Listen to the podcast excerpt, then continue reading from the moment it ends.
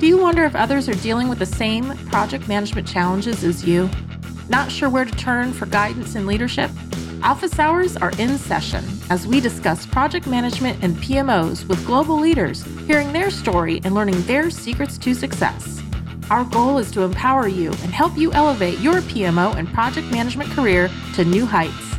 Welcome back to Project Management Office Hours with your host, PMO Joe. Welcome, everyone, to Project Management Office Hours. We're the number one live project management radio show in the U.S., broadcasting to you from the Phoenix Business Radio X studios in Tempe, Arizona. I'm your host, PMO Joe, and for the next hour, we'll be talking project management and playbooks today. Before we jump into the show, I just want to do a thank you to the organizers of the PMI Bulgaria chapter. Uh, they currently are ongoing with their Project Explorer Global Conference. And I had the good fortune to speak yesterday at the event uh, presenting on the PMO Squad's project management journey map. Great session. We had about 400 people in attendance, received really good feedback on that.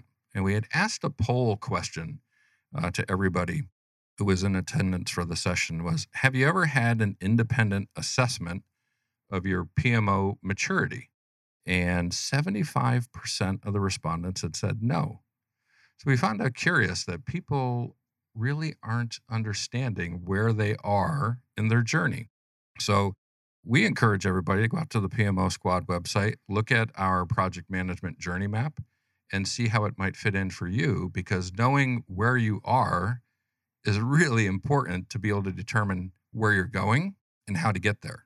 So if you're starting blind, you're going to finish blind. And uh, we certainly don't recommend that. Of course, also thank you to our sponsors, the PMO Squad, of course, but also the PMO Leader, uh, the global community site for project management leaders to be able to connect, network, and share.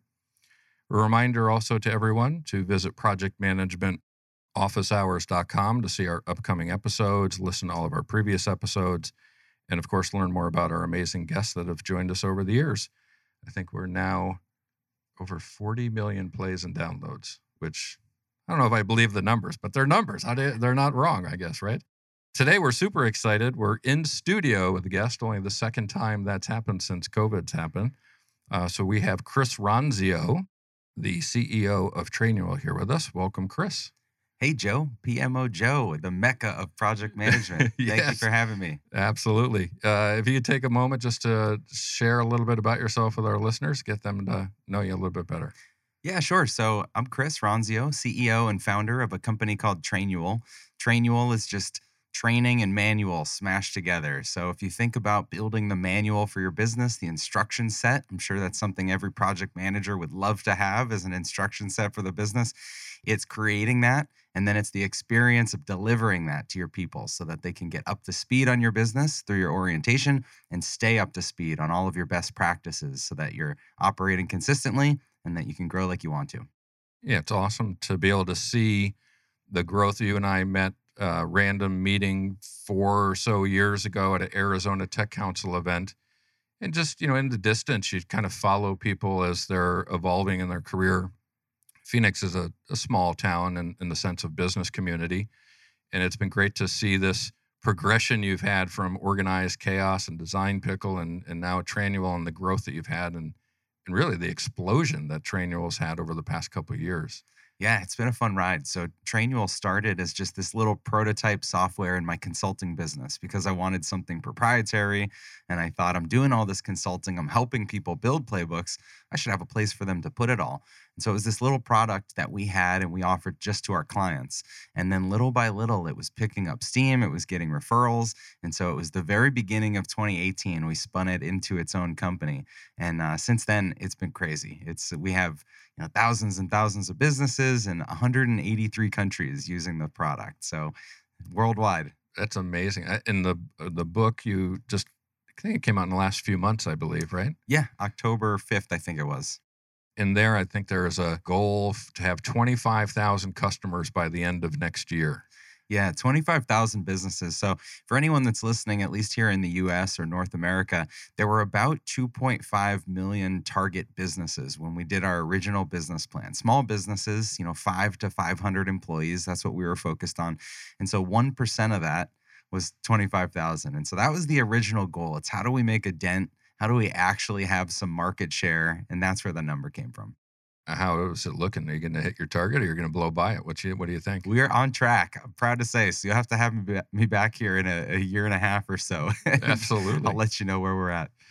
Well, let's learn a little bit more about this. I had I posted out on LinkedIn yesterday. uh, I'm a playbook guy, right? I'm I was an athlete growing up, um, and it was my freshman year of high school. I'm a ninth grader, and I got called up to play on the varsity baseball team for the playoffs. You're a catcher, right? I Uh, saw your post. Yeah, Yeah. I was a catcher, right? So I, I'm just this little scrawny 120 pound catcher, you know, back in ninth grade. And the head coach gave me a playbook.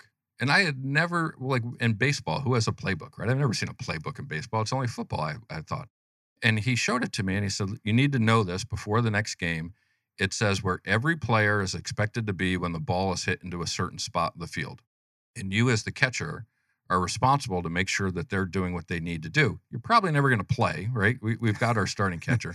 But if a freak accident happens and you ever play, the team is going to rely on you to know this playbook. So I, I went and studied the playbook, and within a couple hours, I recognized I knew what everybody was going to be doing. I- I didn't know just my job. I actually had something that I could go to, and it changed my life forever. It helped me understand that once the team knows what everyone's doing, trust is built a whole lot more quickly and a lot easier. From a business perspective, it's a little bit different than athletics, but it's the same concept, right? Yeah, absolutely. So I played sports growing up too basketball, baseball, a little bit of football. I was terrible at football. I got stepped all over. But but when I played sports, they would draw up these plays. And the plays weren't things that you'd run once. They were things you'd Right. have to know how to do anytime it popped up. And so I think that concept resonates with a lot of business leaders and anyone working in a company that you feel more secure about your job and how to do it if you know how it's supposed to be done. You know, people get hired to do a certain job to carry out a set of responsibilities. And if you don't give them good instructions, then that's where you have misalignment. And that's Right. where you have conflict between employers and employees. And so it's our job to give people great instructions and to say, here is what I expect of you. And that's what a playbook is. Yeah, I love it. And and, and hearing you're a, a sports fan, and we'll touch on this a little bit later, but you had your conference this year, the Playbook Conference, and you were able to interview Shaq. Right. yeah. So I just, as I'm watching the interview, I'm putting myself in your chair, saying, "Man, as a as a sports nut, how what a great feeling that must have been, right, to be interviewing Shaq." Oh, it was amazing. It, I was so looking forward to that. Funny little story behind the scenes. If anybody else was in in the event, we have this annual event called Playbook. It was the second time we did it. We had over five thousand people attend, which was really cool. And so I'm interviewing Shaq, and behind the scenes, I see everyone start scrambling. And they had lost the Wi-Fi connection. To Oh, ev- everything was down, and so I'm reading the questions off this iPad that was on Wi-Fi, and we had this shared doc between me and our marketing team and they're feeding in questions from the audience and at some point the questions just stop and so Oh, i'm no. interviewing Shaq. I've got all this time left, and my document is totally blank. And so I'm just top of mind trying to come up with with things to ask him about his past, but kind of freaking out a little bit. And so my brother, who's our CMO, he came from behind the scenes. He could see that uh, you know I didn't have the connection, and he came with his own list of questions, sat down next to me, and saved the day. So if anybody was watching, that's what was happening behind the scenes. Well, as as one of those five thousand people watching, we couldn't tell. Okay. Right? There was no way to know. And and Shaq was great. And I saw he had mentioned during that session that he had some other engagements later in the day. And I said, I'm gonna see if I can catch one of those to see if he's like wearing the same thing, to see if both are actually live or if this is taped or whatever. And he was wearing the same stuff he was wearing for yours, right? So I'm like, yeah, they're both Yeah. live. This is great. Yeah, totally live. He he uh I, for, I forget his uh he joined the Zoom meeting and his, his name was like Big Hoffa or something like that and he's he's he just types in the chat it's Shaq I'm here and so we we promote him as a, a panelist and it was funny. That's great. Uh, So let's let's take some time and go back to this because what we're a project management show, but we have listeners who have their own consulting firms, their project management. Uh, you're running a project, so it's almost like you're an entrepreneur for that project you're leading, right? Yeah. So you're you're, you're an entrepreneur, started a long time ago, and and you kind of hit on the, the the pot of gold with Trainual what it looks like, right? But there it wasn't easy from the beginning, right? A lot of lessons learned. What's Yeah. what's that journey been like for you? Yeah, so it's been 22 years since I started my first business. Wow. I was 14 years old and it was a video production company. We filmed youth sporting events all around the US. And so project management is near and dear to my heart because it's how we managed every single production that we did as a video company. And we didn't do necessarily all the creative video, but we did live event production, which has a ton of components to it. So before the event, you're planning for staffing the, the crew and booking all the equipment and prepping the location and delivering items and so selling the videos as pre orders and setting up the live stream. And so you can imagine the stage by stage approach yeah. project management pre event, during the event, after the event, follow ups with the organization. And so that life cycle of an event production is how my business was growing. I was fine tuning how we did all of those things. And so as I built the business, I first was the camera operator and the editor and the sales rep and the fulfillment guy. And then I started hiring people for those positions. And as we got more and more events around the country, I had to show all the people that we were hiring here is how to do it, not just assign them the tasks in the project template, but here is how to do each of those tasks. And so we started little by little putting together standard operating procedures and, you know, mm-hmm. Word docs. And then we would record screen recording videos and live videos and put them on YouTube. And we were sending out all these instructions for here's how to set up an event, here's how to set up a sales table, here's the talk track for dealing with customers, here's some commonly asked questions. And as we were assembling these things, I just kept thinking, I wish there was a place for all of this to exist. yeah. And so that was the the the nugget that eventually led to Trainual, but it wouldn't be for another decade that I would create Trainual. So after that, my video company was growing. We had over 300 camera operators. We were doing events across the country, three offices, and that business was was building. But I was kind of falling out of love with it. I had done it Mm. through high school, through Yeah. college, after college. I moved out here to Arizona with my wife, and I was ready for a new challenge. So I was meeting other entrepreneurs, people building businesses, and I saw that the idea of standardizing what you do and creating an efficient way to do what you do and having the structure of great project management and great instructions was not something that was unique to the video company. Right. It was something everyone's trying to do. And so I, I fell in love with working with different types of businesses, different industries, retail stores and doctors' offices and law firms and marketing firms and plumbers and electricians and just learning, immersing myself in all these different businesses. And the one constant was that everyone wants to document how their business works. And so mm-hmm. that's that's where the concept really surfaced again for the playbook. I had sold my video company, I was doing all this consulting, and I thought instead of using a Google site or a Dropbox folder, what would be the optimum thing for a company to package together who they are, what they do, and how you do it? And that's where Trainual came from. Yeah, as you're you're speaking there, I I was thinking back to a blog article I read yesterday about friction in business, and in the um, graphic they used was the space shuttle entering back into orbit has all this friction. So there's sound, there's flames, there's all this, right? So it's it's a hard friction. Hmm. But the other would be the counter to that would be something like a manual, a playbook, which actually is friction because it's it's creating you a new process for you to do. You're documenting stuff that you maybe not have documented before, Yeah. but it's a smooth friction. It's actually leading to a peaceful transition, hmm easier for people to account to, right? So that friction, the change of mindset of a small business to say, man, we should document this, to now saying, there's a tool to actually use to do that. You've tried to make the friction be so much smoother for them. Yeah, it's a great analogy. So, thinking about that space shuttle coming back into orbit, I think the idea of documenting something for the first time and trying to delegate it to someone for the first time and it being a messy process, that's where all that fire comes from and Yeah. the, the friction comes from. And so, a lot of people are just scared to do it. And they say, oh, it's it's gonna be too hot or too hard and I can't do it. So I'm not going to at all. And you get stuck doing the thing yourself over and over. And so there is a bit of a catch 22 where you say, in order for this to be smooth, in order to open up the organization so we can grow, so more people can do this thing, we have to invest the time to map out the process to do it right. And it's something that I'm sure a lot of your listeners dedicate time to as an organized bunch of people, you know? Yeah.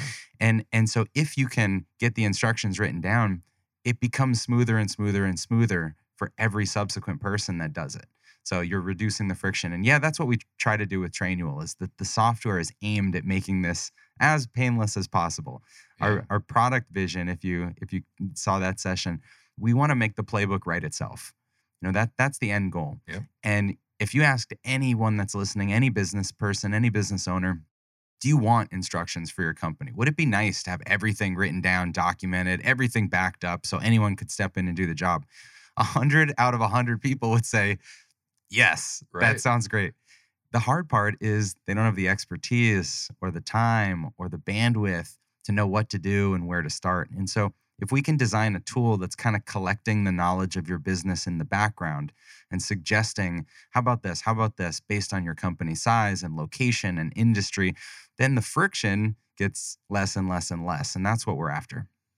Yeah, and, and I think you guys have done a great job of finding a gap for small businesses and giving them a really good solution to be able to go fill that, right? And and I think within the PMO squad, right, one of our main product offerings, service offerings that we offer companies is called the purpose driven PMO. And it's a seven step process of how to build or improve your PMO.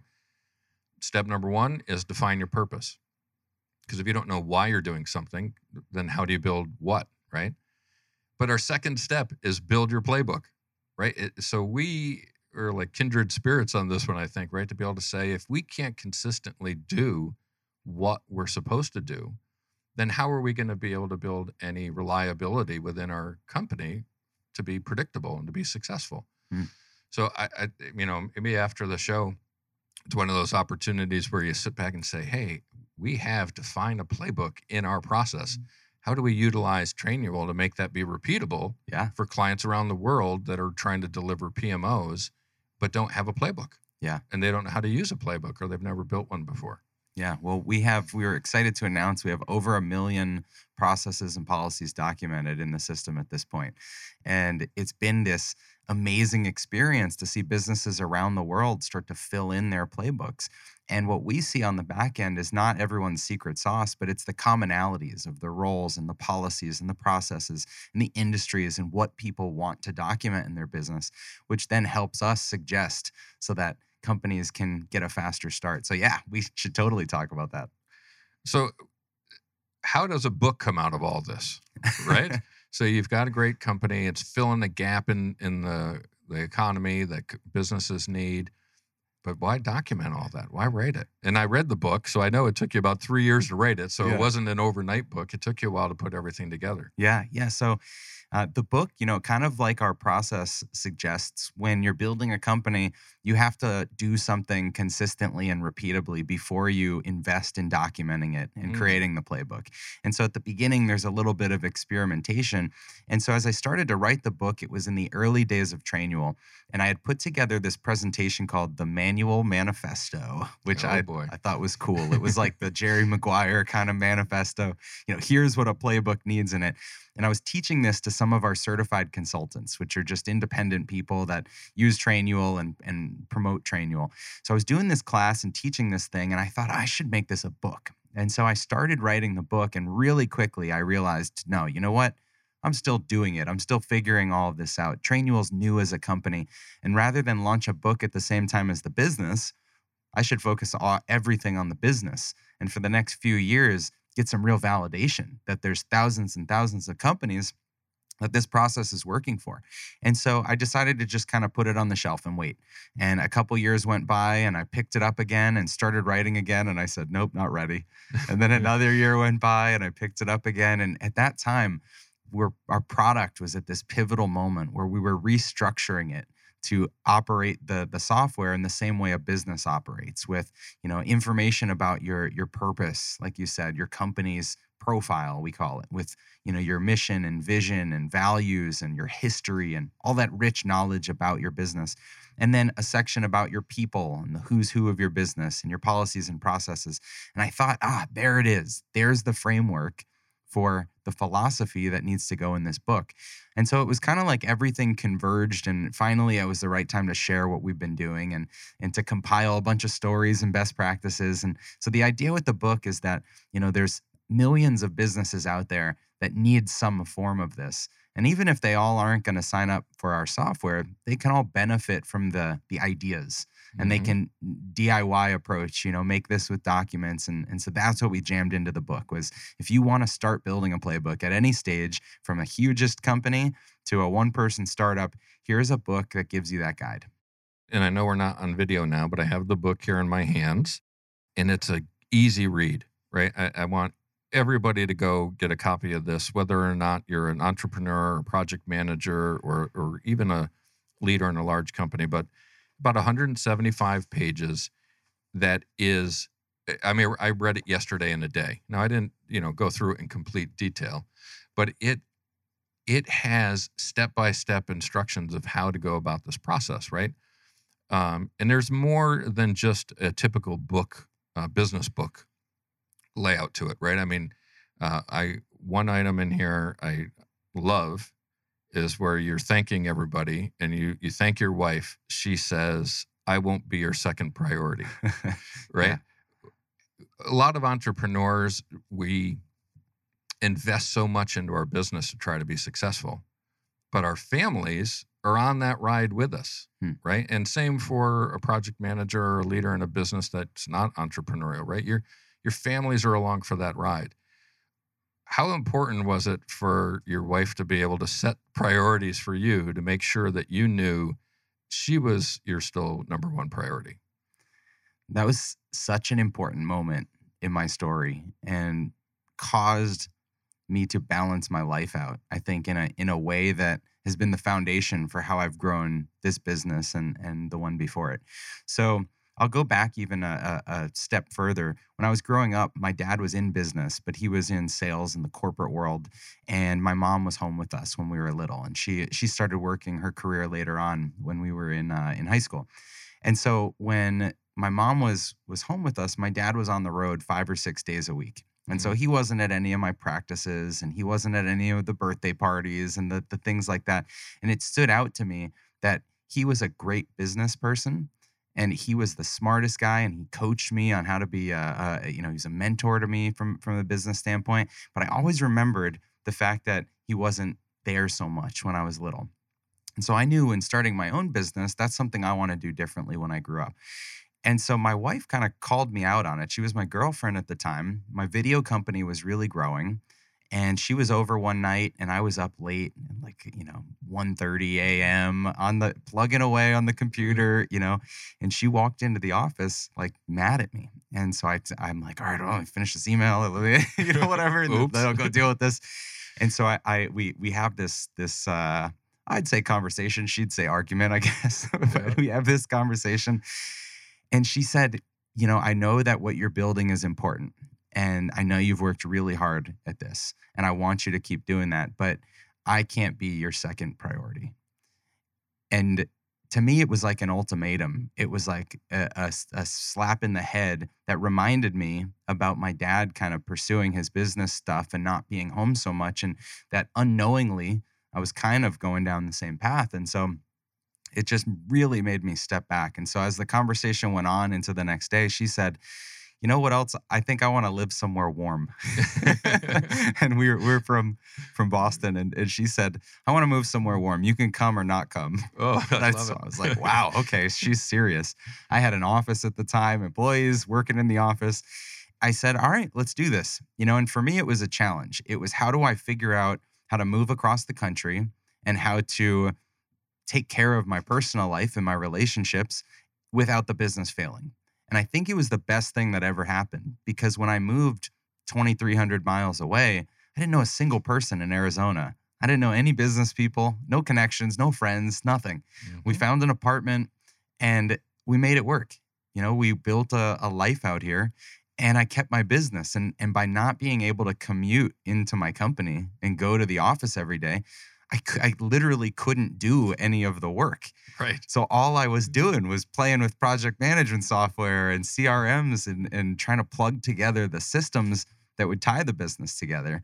that became my focus. And if I hadn't done that, the, the video business just wouldn't have grown like it it, it had. So so maybe that's a, a tip to everybody is just just move away from the business, you know. Work No, for it- me. it, it's a similar story with us at the PMO squad. I was we were in Atlanta at the time. I wanted to, I was corporate America, you know, corporate America PMO leader, and just frustrated. And my wife said, "Well, why don't you just stop complaining about it and start a business to solve the problems?" And I was like, "Well, that's easy, easier said than done, right?" And she said, "Well, just make sure you don't fail." Oh, that's all. right? Just make sure you don't fail. And and then uh, uh, about four years into the business, uh, we had always moved for me for work and everything. And and I said, now I own my own business. I can do this wherever. So I had said to her, where do you want to live? Hmm. And she picked Phoenix, Arizona.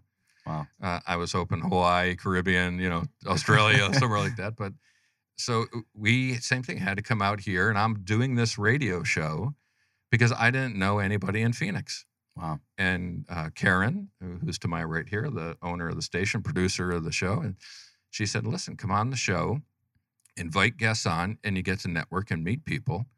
And you know, here we are, 40 million plays and downloads later. I guess I'm meeting people and making an impact. That's amazing. But I wouldn't have been able to do any of that if we didn't pick up and almost start over, right? Yeah. Because it forces you to think a different way. And as entrepreneurs, we find a way, right? And we learn priorities and how to do things that way. Yeah, absolutely. I think that piece about starting over is interesting. You know, I was I was scrolling Instagram. I, that's like my my uh, downfall, I guess, is is Instagram. I was scrolling Instagram and I see this post with uh, Jesse Itzler and Sara Blakely. If you know them from, she just sold Spanx. Yep.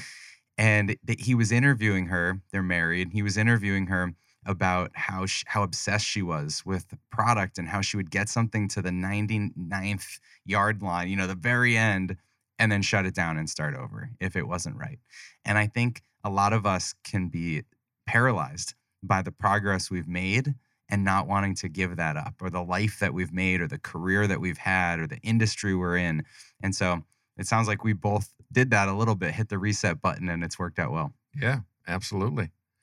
Um, so I want to go back to the conference again. And what I felt was great about this conference was it was a virtual conference, but it felt as if you were in the room, right? Because of the conversations you were having with the different guests you had on. And an amazing set of leaders, Gary Vee and um, David Heath from Bombas. I mean, other entrepreneurs who've done it.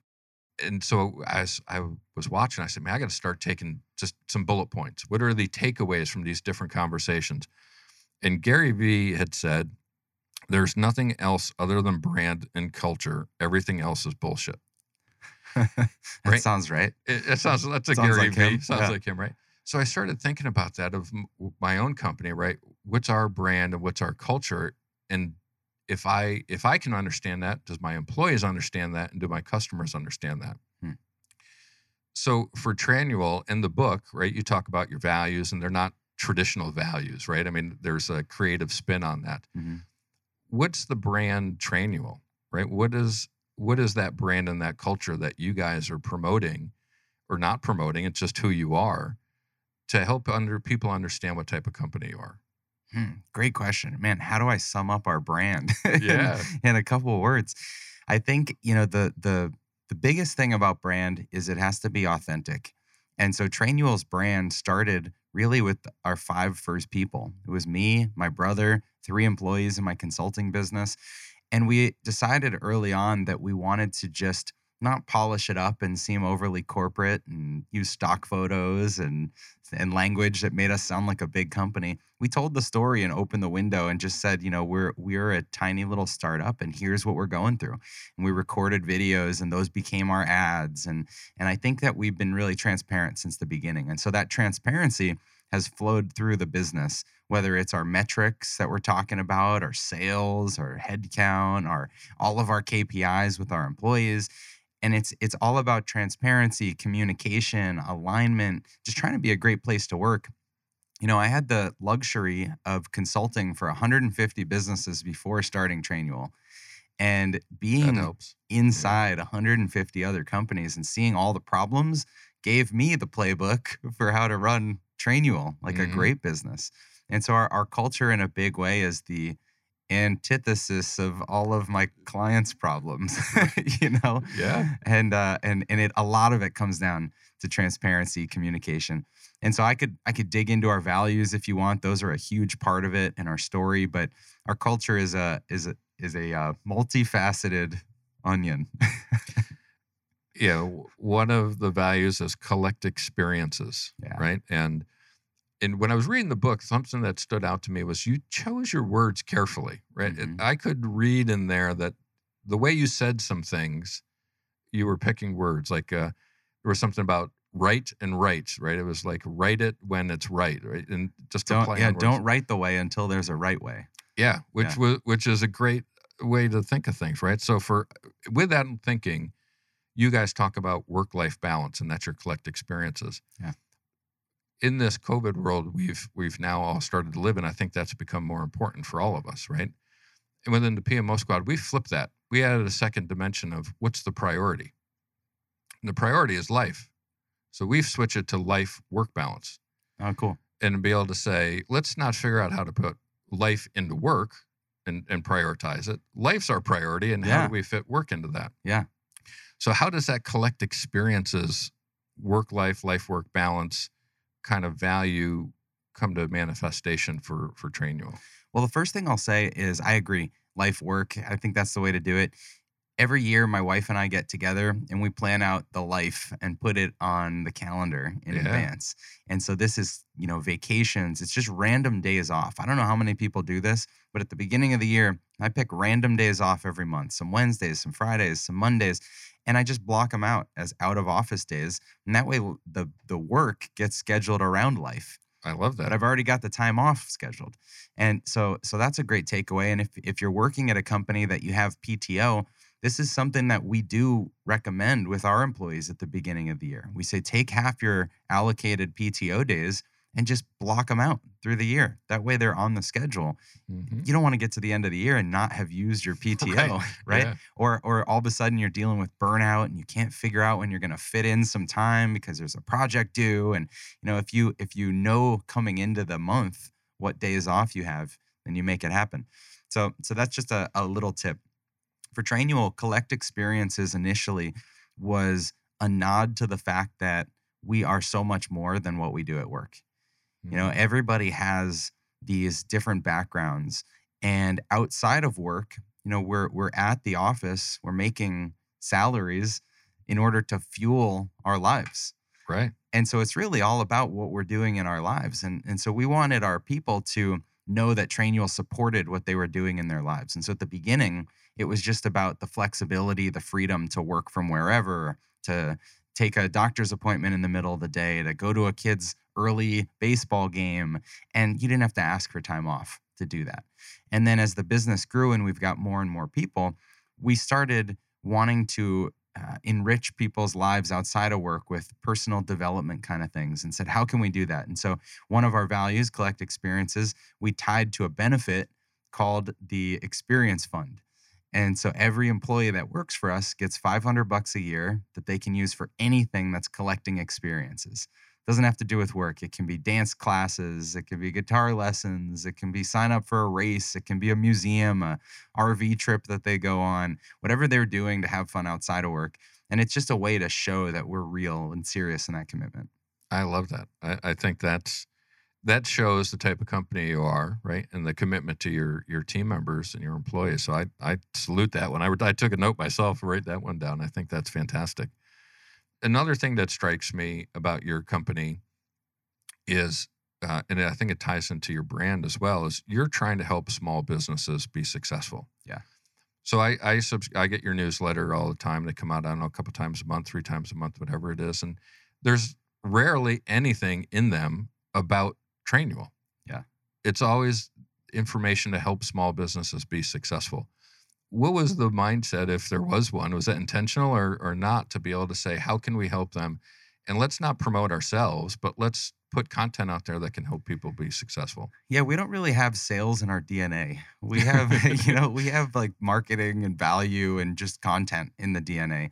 Before Trainual, when I was consulting, I sent this weekly newsletter out every week, and it was three sentences. It was, Have you had this pesky kind of problem? Well, I stumbled across this cool tool. Here's how to check it out. You know, that was the format. And I would recommend these little tools and services and, and things, SaaS platforms and things that I found.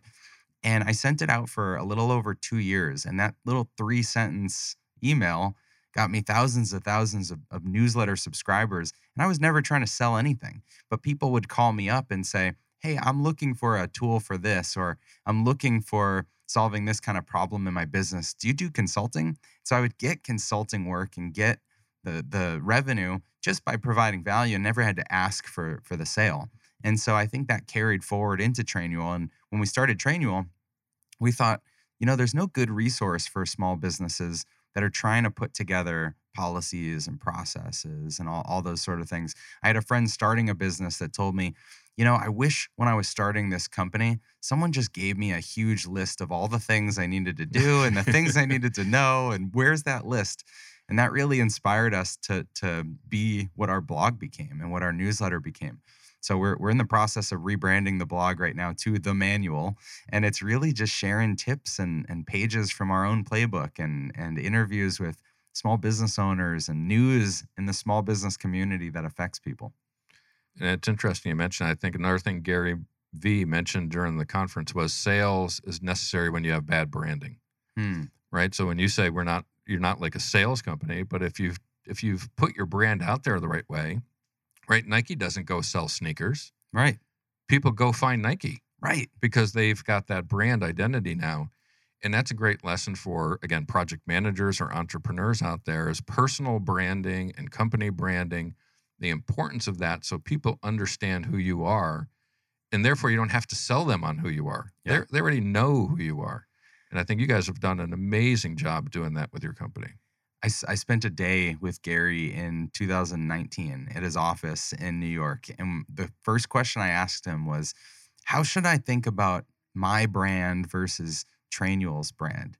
And he hmm. just looked at me like I'm an idiot. And he's like, They're the same. What do you mean? They're, they're the same thing. You know, just do both. And I, because I was trying to ask, Where do I put the resources? And he's like, You know, if if people are into what you're saying and what you're doing, then they know you're part of Trainual. You don't have to sell them on Trainual. You know, the the they're one and the same. They're interchangeable, and and that was his advice. And so it fit really well with the authenticity that we were trying to to work on and, and and to display in the company. And so that's how we've handled it. Is just you know tell tell our own stories. When we figure something out internally, it becomes a webinar or a blog post, and we look at ourselves as kind of the prototype business that can set the example for all of our customers. hmm You know, what one of our guiding principles is the comp- uh, is is we're trying to build the perfect company. And it's a it's an easy filter that you think through when you got employee issues or you're you're you're working on you know uh, meetings or communication it's like well what would the perfect company do and it just kind of makes me think oh all right well that's the right decision and i think as we aspire to that so too do all of our customers and and the the community that we have and so that's that's what we're trying to do is set a good example you know, it's funny. As you were speaking, I turned to Karen, the producer over here to the right, because literally two minutes before you walked into the studio today, we were talking about in January, I'm going to start live streaming the show. In addition to live broadcasting the show, we're going to live stream it. And she said, Are you going to do it under PMO Joe's brand or under the PMO Squad brand? and we were we were talking about that, and I, we ended up thinking under my brand because they're really the same, right? It's, Yeah. it's one brand that we're trying to work to. Yeah, you know, co- companies can do the same thing, but can have very different brands. And I think it's the brand that attracts the customer more so than the product or the service. You know, and and so again, in building this, there were a ton of enterprise kind of tools, really polished HR operations sort of tools, and we wanted to commit to being a brand that people could connect with the personality and could know the people. And so all the photos on our website are our employees. They're not stock photos. It's all it's this is who we are. All the people in the chat bots are real people. The the uh you, you know, you can actually look up our phone number on on the website and someone picks up that's employed by us. you know, Right. it's it's a. I think it's an important thing. delegation for a lot of entrepreneurs, right? It's our baby. We start the business, it's our idea, it's our business, and it's hard to let go, right? So, uh, what, how does the playbook and Trainual help people do that, right? How does because you can't scale if you're just you. hmm So you have to be able to delegate. But why is that so hard for leaders to be able to do? Well, I think it's hard first because if you hire the wrong people, you may expect things from them that they can't produce. Mm-hmm. And that's that's the first mistake. The next would be if you don't write down the the right instructions, the right explanation. If you don't know the result you're trying to achieve, how could someone possibly achieve it for you? Mm-hmm. And then the third I would say is if you just have a tendency to want to micromanage and and and you want to control everything, then it becomes hard to distance yourself from a lot of the tasks and the work that needs to be done in the business. And so being able to effectively delegate helps you specialize and take on higher level work. And so at any level in a business, you know, that one of the things I talk about in the book is if you want to grow, you have to be able to let go. You have to be able to show someone how to do the things at the bottom of your to-do list that you don't want to do to free up capacity for the things at the top of your to-do list. So you can do more and more of that. And so it's constantly about revisiting your roles and responsibilities and being able to provide the most value to the company that you can. And that involves taking those little things off your plate and showing someone else how to do those things. Yeah, that's I love that answer. And uh, thinking again back to the conference, Shaq had said the key to you guys had asked him, right? What's the key to success? And he said the power of delegation. Right Mm. through athletics, he learned to be able to trust your teammates. Because if you can't trust your teammates, then you're not a leader. And he has so many businesses. It's so surprising. You know, the the 50 uh, inve- different companies and the 400 stores and the the things that he's invested in. He couldn't possibly manage all that himself. No, You know, and so he's got a trusted team that evaluates opportunities and that checks in with the leaders and manages his brand and that sort of thing. And and I think that's what we all need.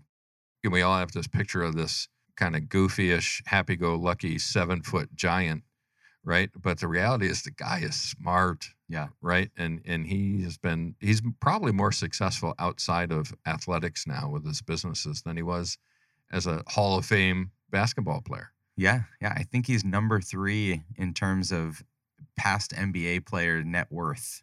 You know, I think it's uh it's it's like Michael Jordan and then it's some some guy that owned a bunch of franchises that wasn't really a great player. No one knows. yeah he mentioned him during the co- yeah. sidney moncrief no it's uh I, I can't remember but it's in the book or Yeah. no it's in the conference in the rather conference, yeah.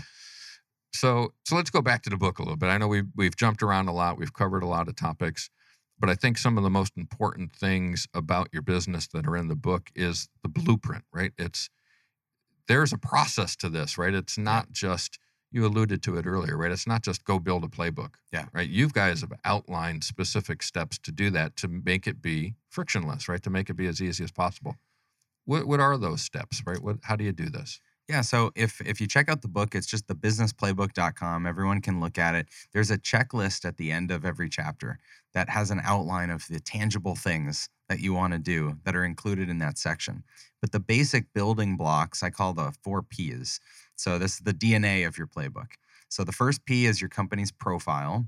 That's what we talked about a little earlier on, where it's your culture, your brand, your mission, your vision, your history, your story, you know any any uh, f- fun lessons from the, the background of the company uh, and then a quick look at your products and services your menu of, of what you offer you know that's that's your profile it's like if your business had a dating profile or something you know that that's what would be on it it's just what does this business do what is this company all about so that's the first piece and the reason you do that first is because if you walked into any new business or got a job in any new business that's naturally the first stuff you learn Yeah. is what does this company do? What are they all about? So that's the first thing you should document because it also applies to everyone in the company. So you get the most ROI out of that piece. The next section is the people. So the next P is people. And this one is all about identifying roles and responsibilities. It's who does what in the business. And as we talked about earlier, your roles are always shifting. And when you go into a company, trying to understand who do I go to for X? Is where you waste a lot of time. Mhm. And so trying to formalize that it's a it's a precursor to anything you're actually going to document, create training for. It's it's what, what is the people structure of this business? So roles, responsibilities, contact info, your org chart, all that goes in the people section. The next P is policies. So your policies are like your rules of the workplace. It's the guiding bounds that we operate within. You know, it's it's not necessarily red tape and bureaucracy. It's just the stuff that we're legally obligated to do and it's the stuff that's culturally normal in our business. Like what is the dress code? When did we show up here? when Right. when do we get paid? How do I take time off? You know, those things are kind of policy oriented. And so that's your that's your policy section. And then the last one is processes. And that's what I think gets the most attention because when you think of the sports playbook analogy, how do I run a play? That's really what you're getting at. Is this, Right. it's a sequence, it's a procedure, it's a process. That's where a lot of people are tempted to start when they think they're building out their playbook. But if you don't provide that all that context in advance, you know, the policies we operate within, the team that does what they do and the the profile of the company, then it's hard to make decisions without referencing the SOPs. Right. And so the process part is last, and it's really just how you get at the consistency of what's the best practice for doing this thing. and the reason I love that that kind of blueprint of the four P's, right, is as small business owners, we don't necessarily know what's coming up.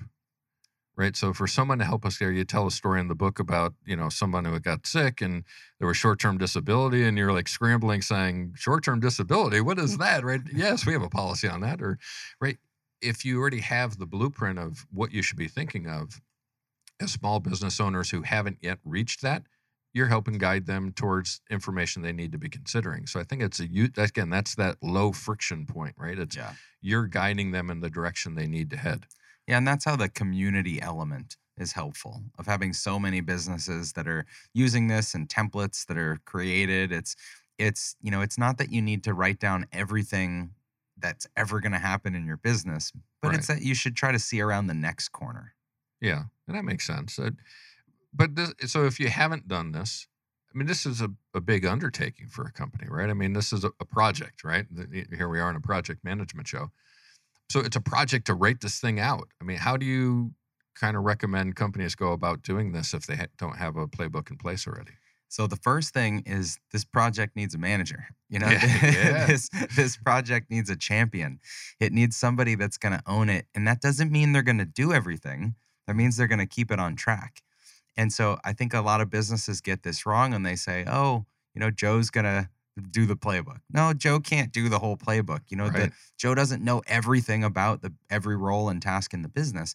And so really it, it needs someone to to guide it, to keep it on track. And then you plan out what are the highest critical things that we need to document in the business? What are the things that we're planning for an orientation because we're hiring a bunch of people? Let's get everyone aligned around our culture. Why don't we start there? And that becomes the first phase of your project is interviewing people about that, having them contribute little videos, putting them in a system like ours. And, and that's one step in the project. Now, when it gets to actually documenting what you do and writing procedures and processes, then I think it's a team effort. You know, this is something that is is crowdsourced because everyone in the company can chip in and say, "Well, here's what I do." And here's how I do it, and the managers can can oversee that and say, well, "I didn't even know you did that," or "What about this? I thought you still did this." And it's a great opportunity to flush out, you know, so, some of the gray area. So, so it is a project that needs management for sure.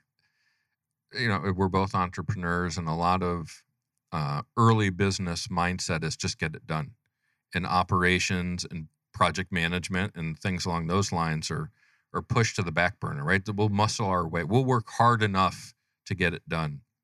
What's your mindset on that and, and advice to entrepreneurs out there? Because listen, I've been to Startup Week here in Phoenix, and I talk to people about project management, and they kind of look at me like, "You're nuts, man! I don't have bandwidth to go run a project. I just need to get it done." I'm like, "You're missing the boat. You don't understand how bad you need project management, right?" Yeah. So, what has this taught you through this whole process of getting Trainual going and writing the book for entrepreneurs to help them know maybe where some priorities lie to help them be successful as they continue to scale their business?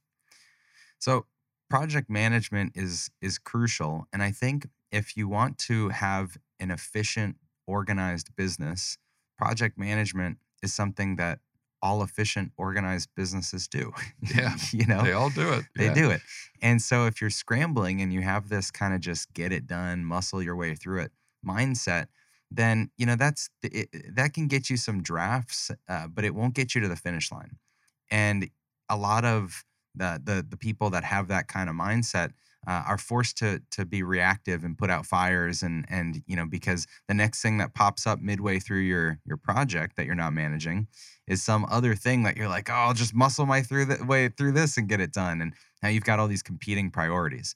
And so if this is something you really want to do you have to commit to here's the deliverable here's the timeline here's who's going to be involved here are the sequences or the steps for us to to chip away and get this done. But then what i would say is that your playbook is not a project that's ever done Right. you'd you'd get it done to a, a certain point you'd get it rolled out to everyone you get everyone in the system but then it's always evolving because your business is always evolving Mhm. and if you want a playbook that's functional and that works long term, you have to commit to keeping it updated. And it's it's it's not a, a one and done. So, you know, if if your business is not changing, if you're not coming up with new best practices and new innovations, then you're you're probably gonna get passed, you know, by, by some competitor. And so as long as your business is changing, so is your playbook. So I'd say think about the launch as a project to manage and think about keeping it updated as a an infinite project to keep mm-hmm. on track. No, that makes that makes sense, and I think that's it goes back to the delegation, right? If you're an entrepreneur and you have this great idea and you've found a way to make it be successful where people want to buy it, it's how does it become sustainable? Mhm. And as entrepreneurs, that's the hardest challenge, I think, right? It's yeah, I can go sell it to one, but how do I go sell it to a hundred?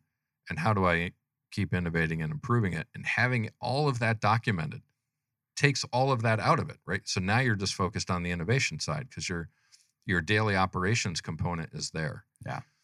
Another thing I love about the book is you speak to something that may not be so obvious to entrepreneurs is that if you have uh, plans to exit and sell your business, having a documented playbook is going to bring value to your business. Tremendous value. Uh, Help me understand that better. Yeah. So for a lot of entrepreneurs, they are the linchpin in the business and they'd struggle to remove themselves, or the business wouldn't operate well without them.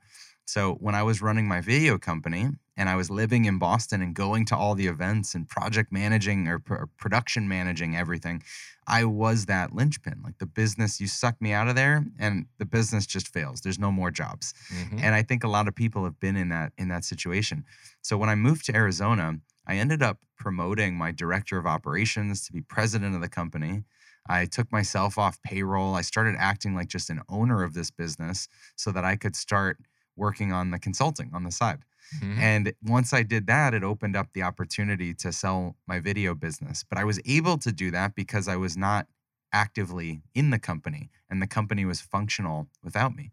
And so I think the lesson there for for anyone is if you're not replaceable, then there's a, a limit to the value of the asset.